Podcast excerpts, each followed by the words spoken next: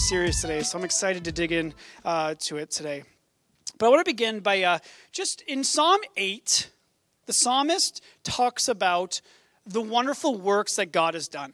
And if you're familiar with Psalm 8, you can turn there as well. You can look. You may be familiar with it. The psalmist, David, in a very poetic fashion, talks about the works of God's fingers and, you know, looks at the moon and the, and the stars that God has set into place. You know, just he's, he's remarking on God's wonderful creation. And he asks this very important question. He says, Who am I that God would be mindful of me? Who am I? When I look at all that God has done, all that God has created, who am I that God would be mindful of me? And I don't know about you, but that is a question that I have asked of myself at many points in my life. Times when I have failed, times when I have fallen short, times when I've made mistakes. You know, I've gone to the Lord and I say, God, who am I that you would be mindful of me, that you would continue to care for me and provide for me and consider me when all that I have done and all of who you are, who am I that you would be mindful of me? And then, truthfully, the answer is when you look at all my achievements and accomplishments and mistakes and failures and all that stuff, I am nothing. But when it comes to God, I am more than just someone. I am his child. I am as part of his creation, not just part of his creation, but the part of his creation that he prizes so very much. I am someone who God loves very much. And if there's one thing that I can't explain, it's why God chooses people. People with great accomplishments, people with great gifts and uh, abilities, but also people with deep scars and brokenness. And yet, God chooses people like you and me to accomplish His divine purpose here on earth. What is His divine purpose? To fill the world with His glory. That is God's purpose here, to fill the world with His glory. And how He does this is He chooses people like you and me. And I think that God does it as a way He loves to show off His majestic power. And not show off in a way that you and I show off, not show off in a, a sinful, arrogant, prideful way, but show off in the sense that God loves to show His majestic power by choosing people to accomplish His purposes. God chooses all sorts of people to help write his story. And the truth of the matter is, in the same way, God uses all sorts of people to help write your story. When you look back on your life, you'll see there are people along the way that have played an influential part. And believe it or not, God has ordained and appointed such people to help you write your story. Some people you look back on, and when you think about them, they bring a smile to your face. You cherish them. And then there are other people, how many of you know that when you think back on them and recall their name, you thank God for them, but because they helped you build, you know, more humility and more grace. You know, my mom likes to say God always gives you a child to help, you know, a certain child to help keep you humble. There are people in your life that God puts in there to help keep you humble and we say thank you God for all the those people. And what brings us in this next chapter of our year long conversation of building God's house, rebuilding God's house. We're in a season of rebuilding, and we're just asking God, you know, making that prayer, Lord, build your house, Lord, build your house. And the next chapter in this series is to talk about people. What, how does God use people like you and me to accomplish his will? How does God use people to build his church, to grow his kingdom? How does God use other people, family, friends, coworkers, neighbors, even enemies to help build me into the person he wants me to be? And to answer that question, what we're going to do is for the next four weeks, we're going to look to the book of Genesis. And we're going to look at the book of Genesis, and which is a book filled with people, right? The story of Genesis. And it's a book filled with people who have so much brokenness. Yet God uses these people at that specific time to bring about God's purposes, to bring about his blessings. People with difficult stories, yet chosen by God to carry forward his story. And really, there's any pick any person in the book of Genesis, and they could fit that description. Someone who has brokenness, past mistakes, yet God chooses them to carry forward his blessing and his purposes. But there's one specific person that we're going to look at over the next four weeks, and that is a young man by the name Joseph. Some of you are familiar with Joseph. You grew up maybe in Sunday school reading the story of Joseph. Maybe you've never heard his story before. And I promise you that it's going to be a fascinating story. Joseph is the last person that the book of Genesis covers. In fact, uh, from Genesis 37 to 50 covers the story of Joseph. You might think that he's a minor character in the story of Joseph, but truthfully, the story of Joseph takes 25% of the book of Genesis. So it's no small story. A lot of time and, and attention is devoted to telling his story. And the story of Joseph is really a spectacular story, isn't it? With more dramatic turns than a daytime soap opera, believe me. It's about a man who experiences the highest of highs and the lowest of lows. As a young man, as a young boy, he's kidnapped and separated from his family. He's left in a vulnerable state, sold into human trafficking, taken to a place where he has no money, no identity, no family, and sadly, that that continues to be the story for many people here on earth today. Yet through it all, we are told in Genesis in chapter 39 that even at the lowest of lows, when Joseph was at the very bottom of his story, it says that the Lord was with Joseph. And that's not a coincidence. That's not an accident. That's put there on purpose. That the Lord was with Joseph. Not only was God with Joseph, but we know that God has a plan for Joseph's life. And we we that, that plan is revealed at the very end of the story in Genesis chapter 50. And I'm gonna spoil it for you, okay? Spoiler alert. The Bible's been around for a long time, so you have no excuse if you if you haven't heard it. You had your chance to read it, okay? I'm gonna spoil it for you. Genesis 50, 20. Here is sort of the key message, the key point of the entire story. As for you, Joseph says, he's pointing to his brothers, but really he's speaking about the people in his life. You meant evil against me, but God meant it for good.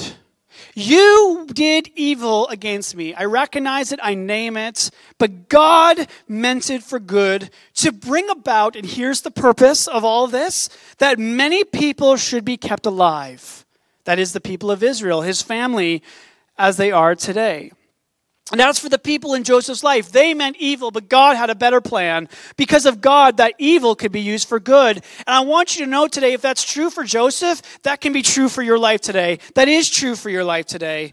That the people in your life, both past and present, who may have caused you evil, intentionally, I don't know, and unintentionally, but because God is with you, God can and will heal your broken heart, and He will bind up those wounds. Yes, it might take time. For Joseph, it took over 20 years. It might take some years. It might take a few decades. But when we look back on the story of Joseph, he is the living example, the living embodiment of what Paul wrote in Romans chapter 8, verse 28 that we know that all things work together for good, for the good of those who love God, who are called according to His purpose.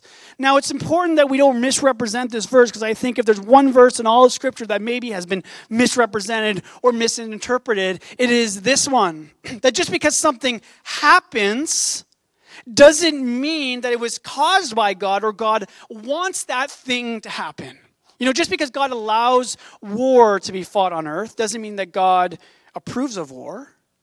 Yet when it comes to our story, we need to remember this. And here's, here's the principle what God allows is not to be confused with what he approves. What God allows to happen in your life is not to be confused with God approves. What happened to Joseph does not meet God's approval. God did not approve of Joseph being betrayed by his brothers, thrown into a pit, sold into slavery for 20 pieces of silver, which, so you know, was the price of a disabled slave in that day. That's how much his brothers thought about him. Sent and, and eventually ends up in prison. Those things that happen were not approved of God, yet they were one, the very thing that would one day lead to something that would very much meet God's approval. That is Joseph saving his people from their death. But however, let's not get too far ahead of ourselves in the story. The story of Joseph is a, uh, a great story, and I really encourage you, if you haven't read it, go home this week, read it. It's only 13 chapters. It's a good, if you just read it as a story, it's a great story. But when you dig deeper, what you will see is the story of Joseph is a very multi layered story. In fact, careful interpretation will show you that every word, every item, for example, Joseph's robe, his coat of many colors, Every event that happens has some sort of deeper meaning, some sort of deeper symbolism. The story of Joseph is an intensified version of his father's own struggle.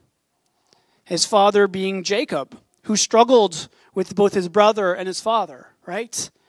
And really, Jacob's struggle, Joseph's father, is an intensified uh, an intensification of his own father, Isaac's struggle, with his father, Abraham, and so forth, and so on, and so on. And so, if you ever think, you know, my family's dysfunctional at times, just read about this family, okay? Just go read the story of Genesis. I promise you, you'll feel better about your story, about your family. So, you have Abraham, right, who has how many sons? Two sons.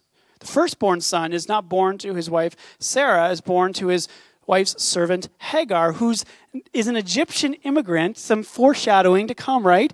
Who they give, Sarah gives to Abraham and born a son named Ishmael. And so it happens that Hagar, this Egyptian immigrant, is kicked out of the family and sent out in the wilderness to die, but God has a another plan for Ishmael and for Hagar. And wonderful story of just God's compassion and care for a woman in distress. But we know the story that Abraham would eventually have a, a son in his old age with his wife Sarah and would be born Isaac. And Isaac would also go on to have how many sons? Two sons. Isaac would, have, would and his wife Rebecca would bear Esau and Jacob, Esau being Isaac's favorite and Jacob being his mother Rebecca's favorite. And the story goes that Jacob, whose name means deceiver, cons his brother and father and steals his brother's blessing and has to leave home, right? He kind of runs out into the wilderness. And what does he begin to do? Struggle with God. He struggles with God. And after a night of wrestling with God, ends up with this giant limp, this very own thorn in his flesh. But as a result of the limp, God gives him a blessing, a new name. And his name would be changed to what? Israel. Does anyone know what the name Israel means? one who has struggled with God. One who struggles with God. Struggler. And so now Jacob has his own family, now a family of his own 12 daughters with four different women. And two of those women happen to be sisters, Rachel and Leah. That's another crazy story for you. Just go read it. And two of those women also happen to be, uh, you know, his concubines, his, his servants. Again, you're not going to find anything like this on Netflix. Okay? His family could have had their own reality television show, like Keeping Up with the Children of Israel or something. I don't know. But it's not a coincidence that over and over again through the Genesis story, the children replay and intensify the failure of their parents. You know, sadly, I think we've all learned that lesson at some point in our life, right? I think the day that you become an adult is the day when you realize that your parents are human. And that's a pretty, you know, revealing day when you realize that your parents have their own struggles, have their own failures, have their own dreams and aspirations, and that you are not that much different from them yourself. You know, uh, now that I have kids, I've heard things come out of my mouth. And as they're coming out of my mouth, I can hear my parents saying that into my ear, the exact same thing. And it's like, did I just say that? Anyone? Am I alone? Am I alone? Okay, good, good. I'm not alone. It's terrifying. Yet over and over again, here's, here's what I want you to know. Whenever you see this repeated theme of brokenness and deception and murder and exile and division, there you will find the promise of restoration, of healing, of promise and redemption. How many of you believe today that because God is with you, broken families can be healed? How many of you believe today because God is with you, hurting marriages can be made whole? How many of you believe that because God is with you, children who have turned their backs on parents can be reconciled back into the family? You know, now that we've started to transition away from pandemic policies, I'm going to go there, okay? You're hearing politicians say things like, it's time to heal again, right? It's time to heal. We need to heal. After a long two years, it's time to heal again. But I would ask a question what does that mean? what does it mean? It means that a lot of relationships have suffered these past two years, haven't they? I, I, can't imagine that there's anyone here who hasn't lost someone, whether that's a friend or a neighbor or a coworker or a family member, as a result of the of the of the pandemic and, and its policies, has somehow you know fractured or rubbed the relationship a hard way. And it's like there's this recognition of the problem we need to heal, but not exactly sure how to to resolve that or to solve that problem. Do they really know when they say it's time to heal how to heal the hurts and overcome the division? I mean, I want to encourage you today if you've experienced any sort of strain as a result of the pandemic these past two years, a family, a friend, with God, can that brokenness and division, does that really have to be how the story of your relationship ends? Does it? You know, can, is it possible that with God, what can be meant for evil and how many of you know that the enemy has meant a lot of this for evil? It actually can become an opportunity for something good. You know, I had someone in my life that I, you know, and it's like nothing even happened, right? There was no conversation. There was no, but just things began to be awkward. Just distance suddenly was felt. Maybe you felt that way, but it's like you don't even know really, but you just know. You know what I mean? And I was sitting there to myself, kind of having a woe is me moment, kind of lamenting the relationship. And I just felt like, what am I doing sitting here just having a woe is me moment? Get on the phone and call him. And so that's what I did. I called and said, hey, man, miss you, love you. If I've done anything to hurt you, I'm sorry. Let's have coffee. Because I'm like, why am I just going to sit here and allow this relationship just to, it, just to exist this way? You know, the same relationships that have become broken maybe in your life, they can become opportunities to release God's blessing. And now Joseph is on this journey of learning that. But before he can experience the blessing, he has to experience the brokenness. Genesis 37, 2 to 4 says this These are the family records of Jacob. At 17 years of age, Joseph tended sheep with his brothers. So he's a shepherd, okay? The young man was working with the sons of Bilhah and Zilpah. Those are his father's wives, so his half brothers. And the first thing we learn about Joseph is he brought a bad report about them to his father. So he's a tattletale. Now Israel loved Joseph more than all other sons because Joseph was son was a son born to him in his old age. And he made a long-sleeved robe for him. When his brothers saw that the father loved him more than all his brothers, they hated him and could not bring themselves to speak peaceably to him. So here's what we know about Joseph, okay? He's a teenager. He's 17 years old. You know, when I, when I saw he was 17, instantly a lot of good country songs from back in the day when country music was good. You know, so all these songs, you know, they talk about 17. And Tim McGraw, only comes once in a lifetime. Any country fans out there? You know, he's 17 was a pretty crazy time if you can remember that far back. A lot of good things, a lot of crazy things. And so, you know, it's foreshadowing the fact that he's a teenager. You're going to have to give him some leeway. He's going to do some teenager things here in a moment. And we know that Joseph is the oldest of two children to a, a woman by the name Rachel, who happens to be the wife that Jacob loved most. Jacob was a, or sorry, Joseph was a miracle baby the child that Rachel bore after years of bitter waiting, while her sister Leah bore son after son after son. And if that wasn't bad enough, she named each of them about to triumph over her sister.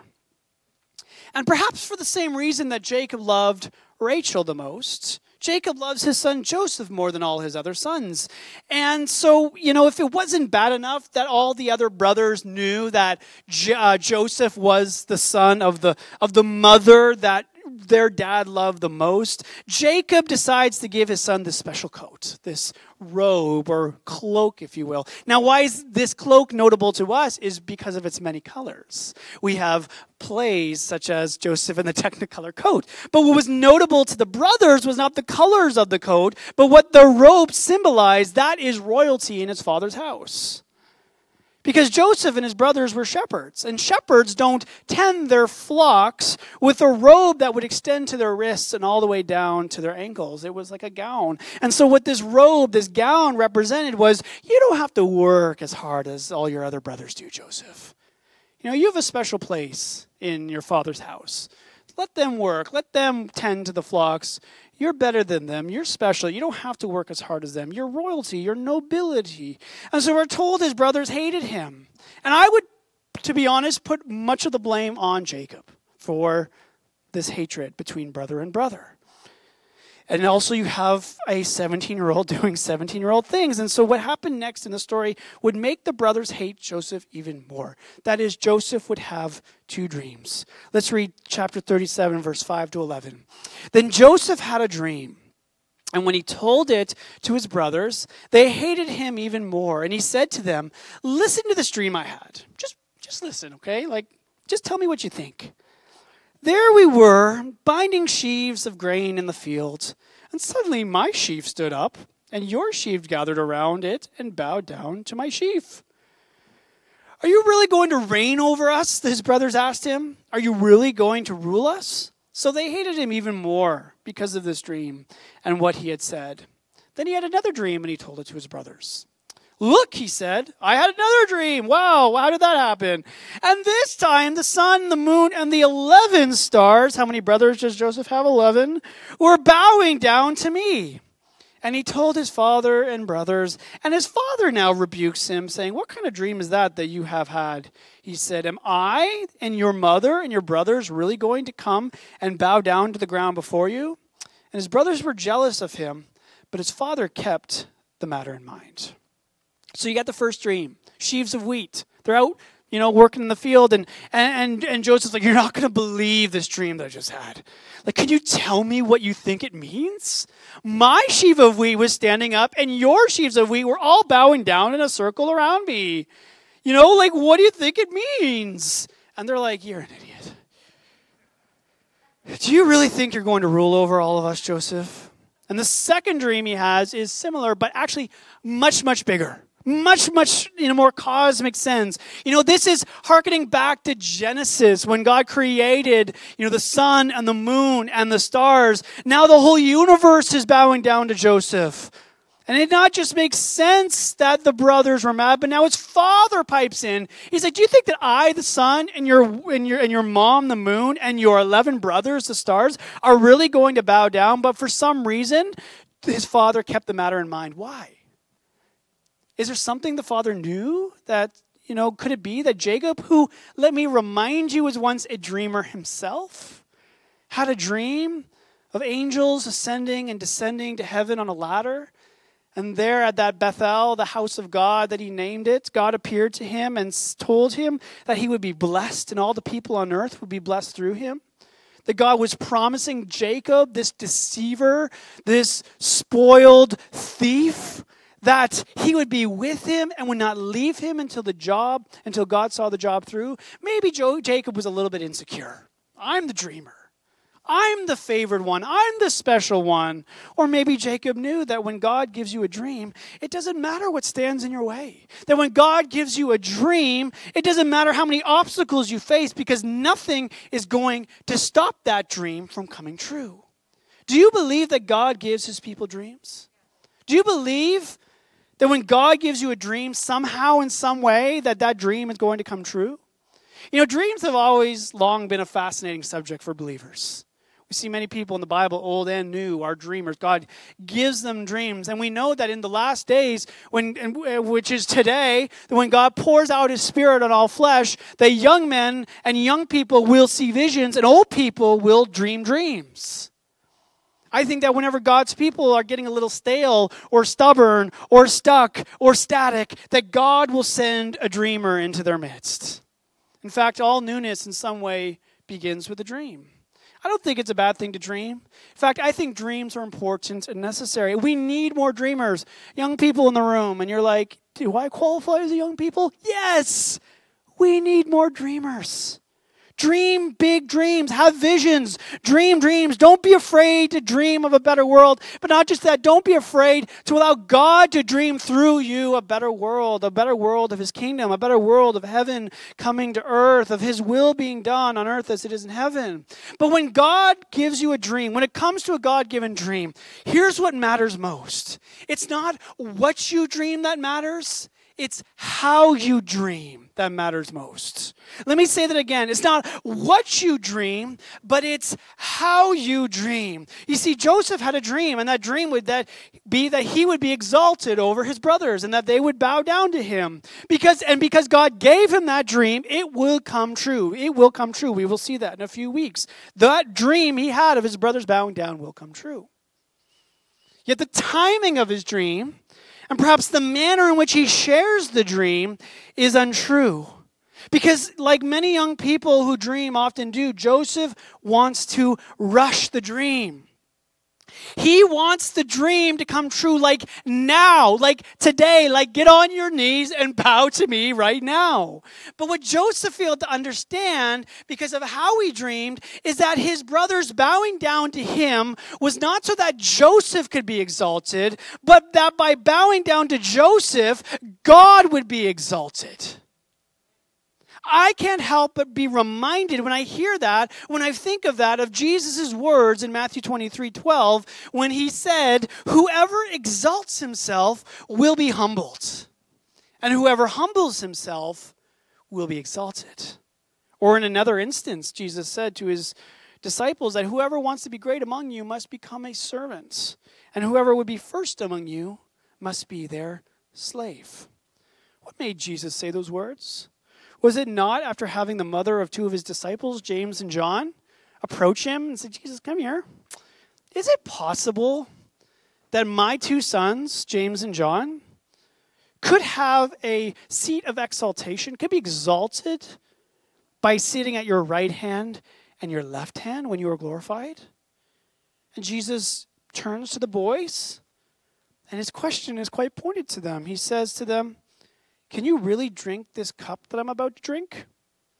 And because there's pride in their hearts, because they have dreams of exaltation, they're like, oh yeah, give me the cup. I'll drink it all.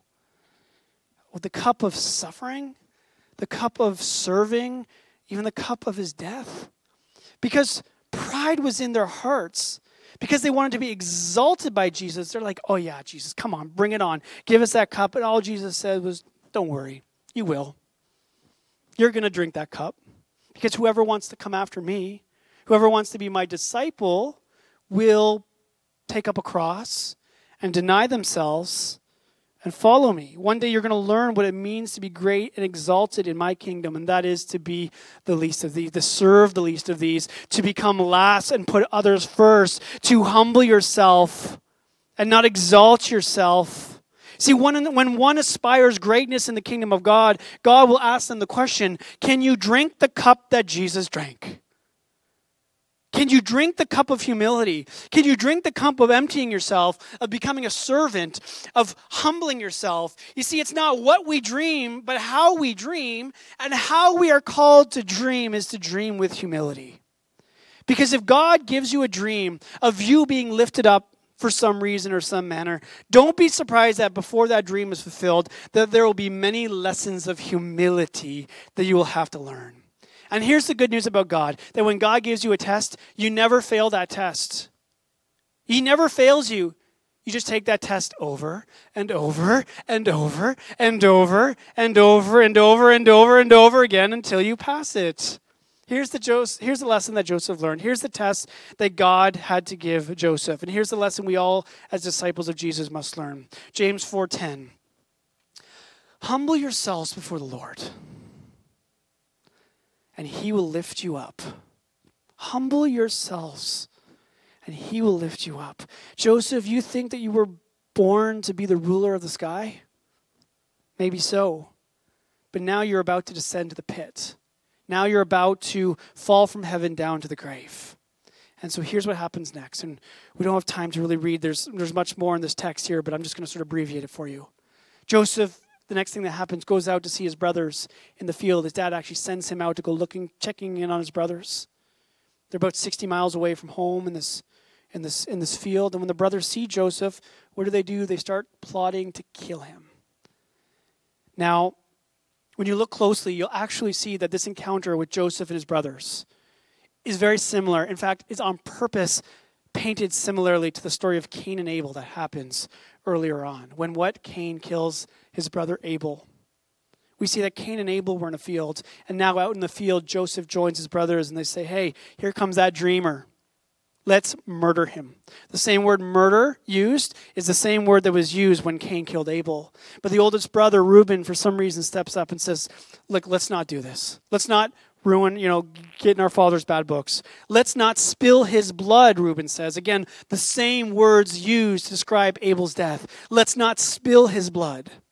Instead, they throw him into a pit and they strip him of his robe. Remember the robe and its symbolism, the robe of symbolizing his exalted place in the family. They rip him of his robe, they rip it off his back, and they sell him into slavery. But not just to any people. Guess who they sell him into slavery to? The Ishmaelites. Who were the Ishmaelites? They were the descendants of his great uncle. And it says here, and we'll, we'll end the story here, it says that they, the Ishmaelites, took Joseph down to Egypt.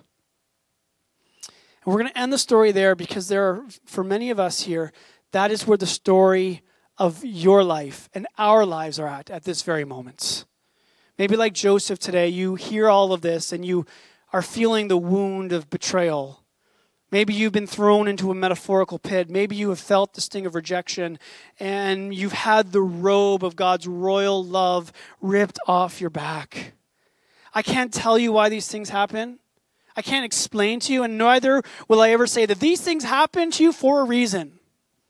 I don't know if they happen for a reason or not. No person can even say that. But I want you today, hearing all this, to rest in that place and have confidence in knowing that what God allows will not be confused with what God approves. And if you have walked through something in life, if you've experienced something in life that God disapproves of, and hear me today, if there's anything God disapproves of, it's injustice towards his people. If you've experienced injustices today, know that God does not approve of that. Rather, He disapproves of that. And if it means if something He disapproves of, that means that what has been allowed to happen in your life will be redeemed for your good if you are willing to let Him. How do I know? How can I say that because God disapproves of it, if we let Him, He'll take that evil, that, that harm that has happened, and He'll actually turn it into something really good and really wonderful? How can I be so certain today? I know this today because that is the story of Jesus. Because what happened to Jesus on earth? Like, what happened to Him? Can anyone say here today that God approved of that? Approved of what we humans did to Jesus? What happened to Jesus. He came to his own and he was rejected. Did God approve of that? He was betrayed by his own brother. Joseph was sold for 20 pieces of silver, Jesus was sold for 30 pieces of silver. Pharisees and the religious leaders conspired to kill him. And when he was about to be crucified, they took his own blood-stained robe and they stripped it off his back and they divided among themselves. The answer today is honestly no. In no way did God approve of what happened to his son. But did the Father allow these things to happen? Yes. And for that reason, Jesus, the night, you know, the, the night before his death, he got on his knees and he prayed. He said, Father, if it's possible that this cup that I'm about to drink could pass before me, if there's any way that I could be spared from having to go and experience all this, would you would you do that? Would you allow that? But yet he said, God, not Father, not my will be done, but yours. Because there was a greater purpose in his suffering. What was intended for evil against Jesus God used it for good. And so what happened was we, and I use we in the sense of our humanity, our sinfulness, we, the people, crucified Jesus, but it says God raised him from the dead. We crucified him. This is what Peter said to the crowd in Acts chapter 2. You crucified him, but God raised him from the dead.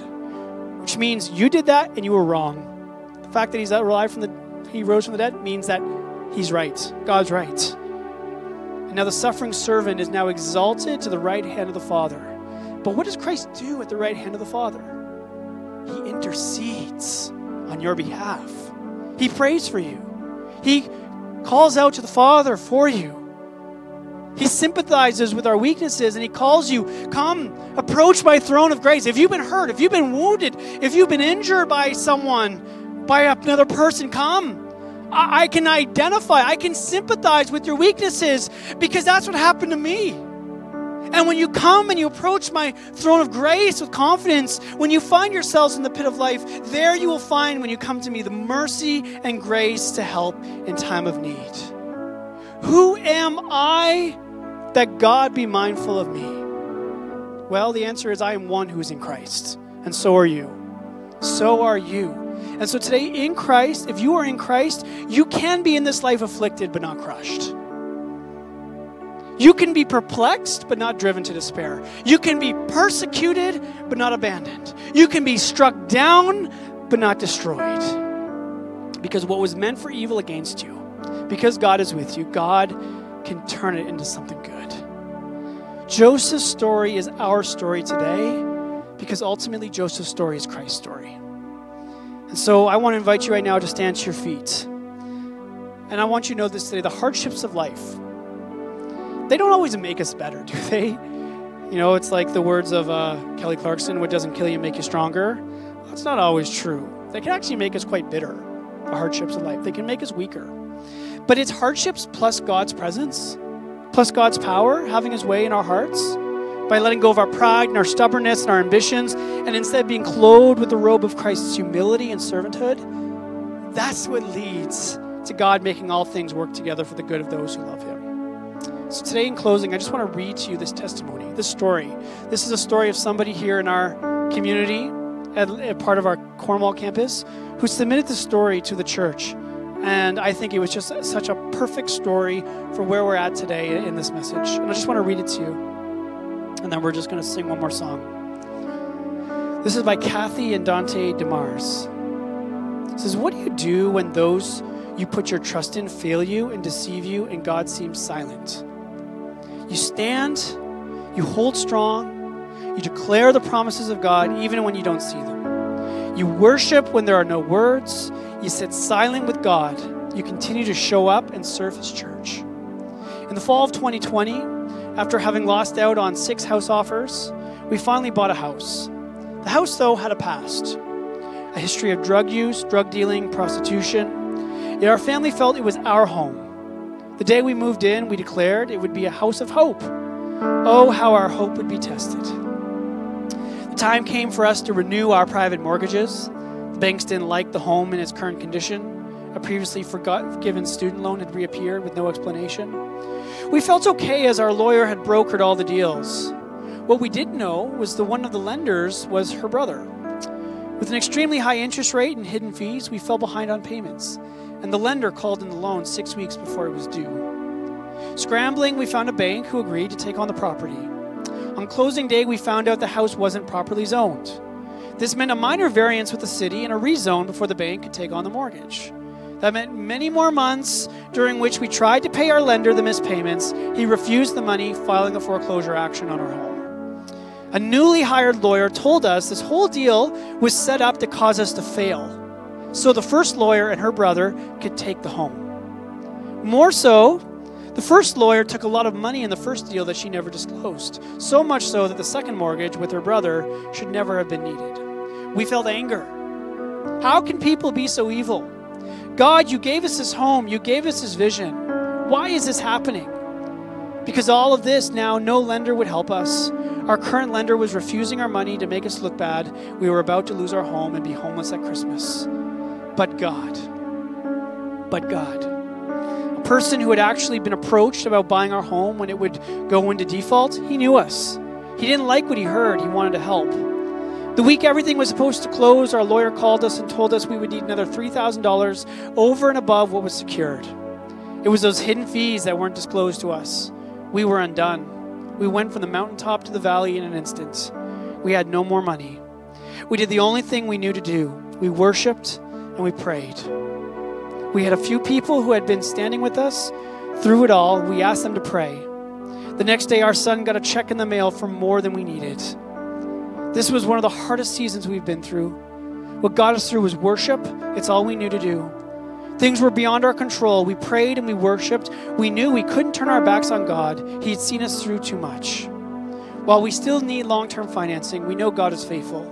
He hasn't brought us this far to leave us. He hasn't shown us. He will take care of us just to leave us now. We don't know how He will make a way, but we know He will. Let's worship for a few more moments together, and then we'll close today in prayer.